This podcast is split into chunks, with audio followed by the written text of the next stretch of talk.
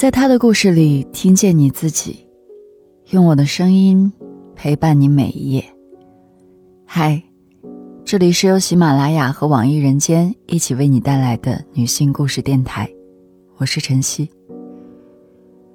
今天要和你分享的是，在我被母亲男友性侵的六年里，他一直都知道。刘佳十三岁时，他的父母离了婚。离婚后，母亲就带着刘佳回了娘家。一开始住在外公外婆家的杂物间，后来小姨的平房腾出一间屋，他们母女就搬了过去。小姨的婆婆对此颇为不满，经常人前人后说少了一份租。刘家母亲是日化品店的店员。月工资不足一千，租房子养孩子实在吃力。那阵子，母亲除了上班，就是一门心思相亲，但并不顺利。后来，刘佳考上了一所重点初中，这本应是那段日子以来最令人欣慰的事儿，但因为交不起择校费，也让这件喜事黯然失色。母亲让刘佳找父亲要。父亲不但拒绝，还叫刘佳以后不要再来找他了。从此，父女两人也就形同陌路。刘佳也只好按划分的片区去普通中学上学。刚入中学不久，刘佳母亲兴奋地跟他说，自己相到了一个男人，条件不错，任职在医药公司，离异带一个男孩。孩子在寄宿学校念小学，周末回爷爷奶奶家住。关键是，男人不介意他带着女儿。到了周末，刘佳第一次见到徐斌。他中等身材，一副温和的中年男人形象。徐斌跟刘佳母亲正式交往后，他带母女俩吃饭、购物，塞零花钱给刘佳，还许诺。有什么事儿尽管找他，能帮上忙的就一定帮。徐斌的关照让母女俩倍感温暖。不久，刘佳和母亲就从小姨家搬出，跟徐斌住在了一起。刘佳母亲想和徐斌结婚，徐斌却以两个人都是有婚史的人，要低调为理由拒绝了。母亲被说服。也就不再提这茬。有一天，刘家放假在家，母亲出门办事，徐斌在家休息。刘家在阳台上晒太阳时，徐斌突然一把抱住她，下巴还抵在他一侧的肩头，脸蹭着他的面颊。刘家吓懵了，完全不知所措。他一边挣扎一边说：“放开我。”徐斌却说。这是大人喜欢小孩的方式。刘佳急着辩解，说自己不喜欢这样，却挣不脱徐斌的双手。阳台上的玻璃映着他俩的影子。刘佳宛如一只孱弱的小鸡，在怪兽面前使劲扑腾，却是无用功。过了会儿，母亲开门锁的声音才解救了他。母亲看见刘佳涨红的脸，问他脸怎么这么红。徐斌抢先答：“小姑娘脸皮薄，一晒就红。”自那以后，每当母亲不在家时，徐斌就对刘佳动手动脚。后来他胆子更大，即使刘家母亲在家，趁他不注意时，也对刘佳进行骚扰。刘佳苦不堪言。但那隐约又尖锐的羞耻心，让他不敢告诉别人。徐斌正是识破了他的羞耻心，才肆无忌惮的继续侵犯。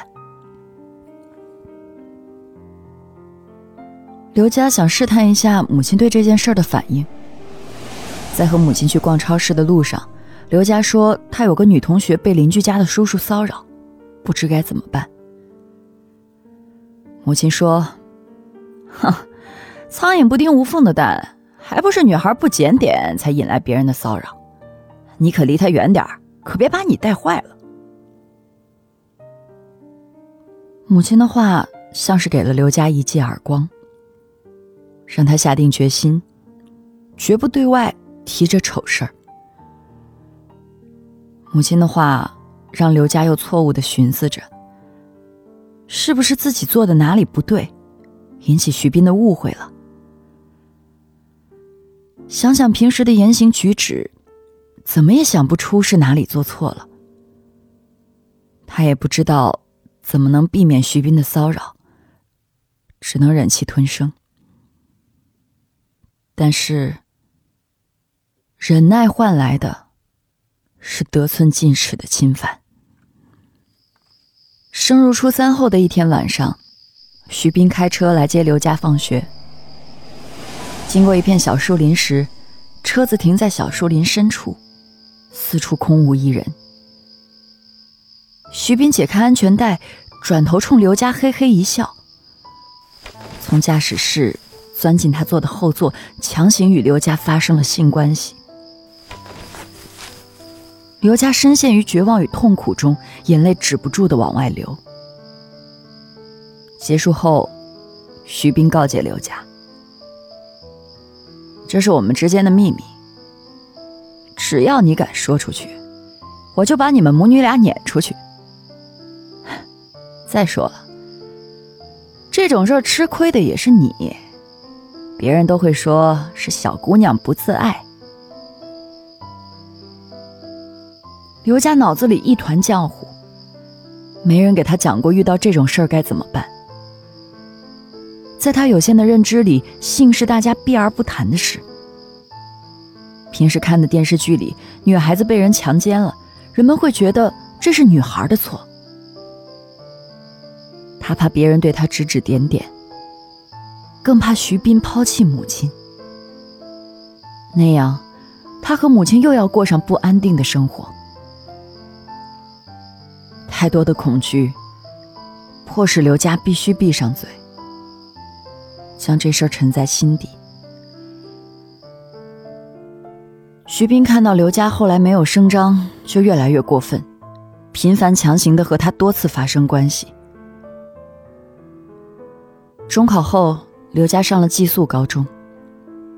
他原以为那样的生活终于能结束了，没想到徐斌还是经常以送东西为名跑来学校找他，然后强行与他发生关系。当刘家反抗时，徐斌就威胁不再帮衬他们母女的生活，甚至会通过打骂迫使他屈服。后来高考时，刘家被一所外地大学录取，但徐斌告诉他，上了大学也要每周末回来一次，否则他就去刘家学校告诉同学说刘家为了钱跟他上床。利用羞耻心，徐斌再一次威胁了他。因为徐斌的关系，刘佳在大学里没有谈恋爱。别人以为他高傲，其实是他觉得自己不配跟人恋爱。一个周末，徐斌又叫刘佳回去。刘佳厌倦了这种不正常的关系，就没有回复他。两周后的晚上，刘佳接到徐斌的信息，说他已经到了校门口，让刘佳出来见他，还威胁他，如果不出来，就告诉同学两个人的关系。无奈之下，刘佳只好去见他。他戴上口罩帽子。尽量遮掩自己，不让人认出。看到徐斌后，他给他打电话，叫他不要走近自己，他也会跟在他后面走。他不想让人看见自己跟一个中年男人走在一起。在酒店房间里，徐斌拿出手机说要拍下他们的性爱视频。刘佳严肃的叫徐斌不要拍，并伸手夺徐斌的手机，却被徐斌一手甩开。徐斌说：“他不配合的话，就立马通知学校的人来这里看他。完事儿后，徐斌躺在床上，摆出一副胜利者的表情，说：“以后你要是不回来找我，我就来找你。”五一假期，刘佳跟几个同学约好去外地玩几天。徐斌知道后，电话追过来，不允许他跟同学出去，命令回家。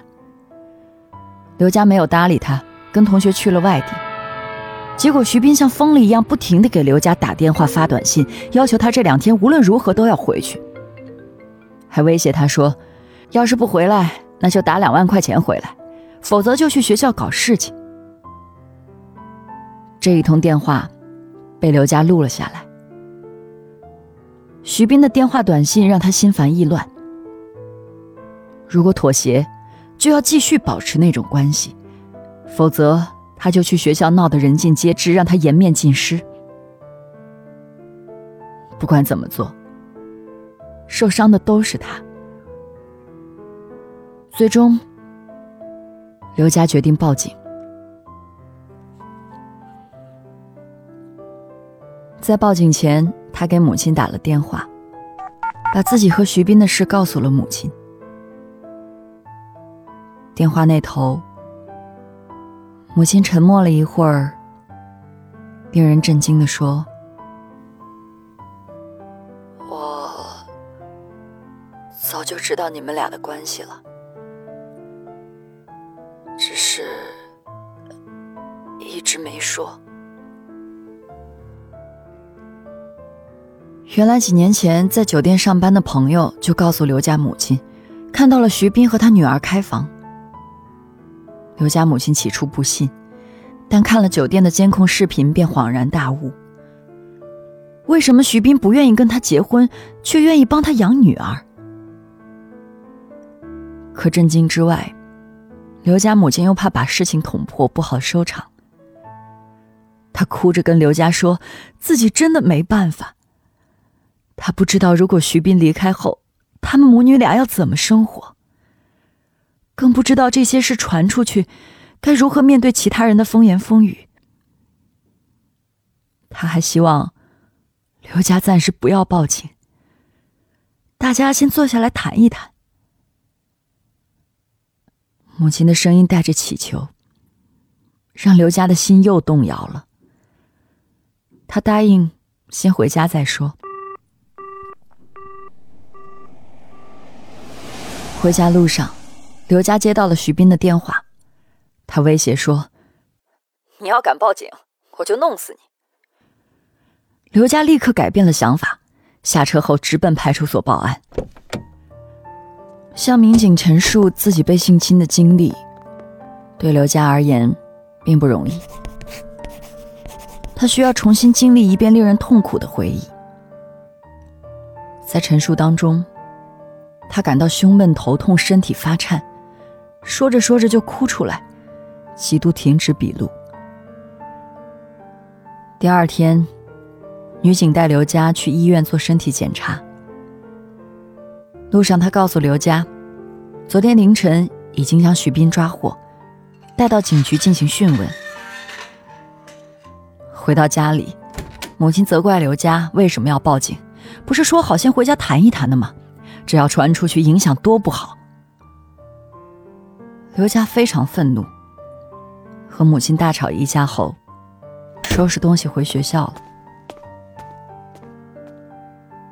过了一阵儿，一个老婆婆和一个中年女人来刘家学校找她。两个女人自我介绍，说是徐斌的母亲和姐姐，想找刘佳谈谈。两个人递过牛奶、水果，又是塞红包。但都被刘家推开。一阵沉默后，徐斌母亲先是痛骂徐斌一顿，随后话锋一转，为徐斌求情。徐斌的姐姐也在一旁帮腔，希望刘家高抬贵手。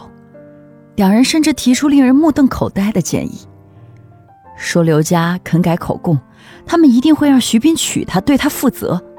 一直压抑着的刘家一下就爆发了：“什么？”我为什么要跟强奸犯结婚？想让徐斌补偿我，那就让他把牢底儿坐穿。案子移交检察院后，负责此案的检察官找刘佳了解情况。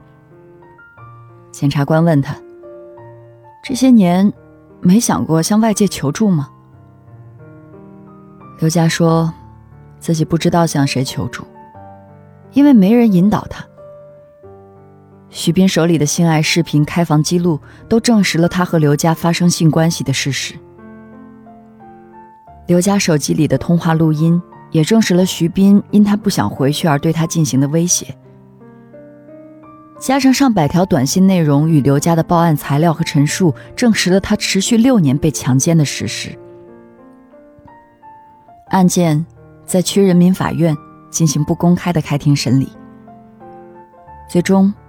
法院认定徐斌的行为已经构成强奸罪，判处有期徒刑八年六个月。但是检方认定徐斌的犯罪行为属于情节恶劣的情形，进行抗议。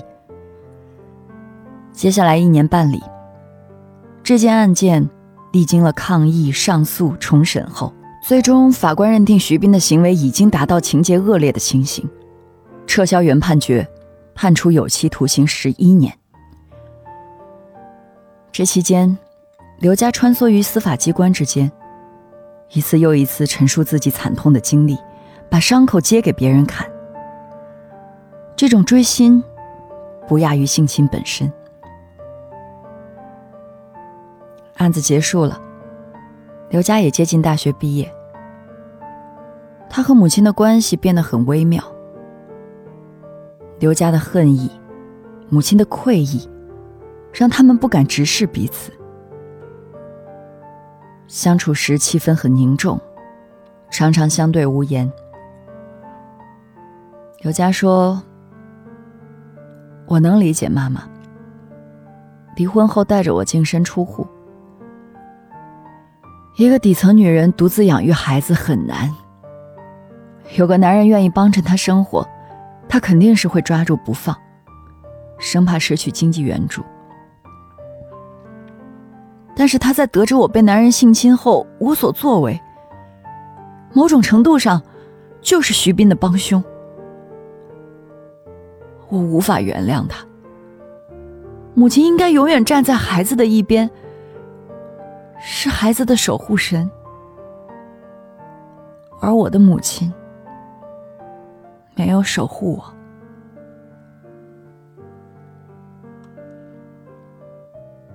大学毕业后，刘佳选择到家乡很远的城市实习。如今，他和母亲天各一方，很少有联系。刘佳念高中时，母亲在徐斌的资助下买了房。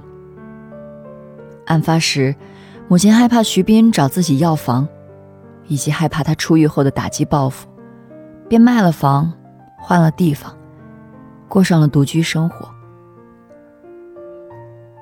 刘佳说：“虽然这件事已经过去几年了，表面上他也像正常人一样生活，但他深知内心某些东西坍塌了，对亲情不再信任，对男人产生恐惧。他没有谈过恋爱，不敢和男生单独相处。”也觉得自己配不上好男生。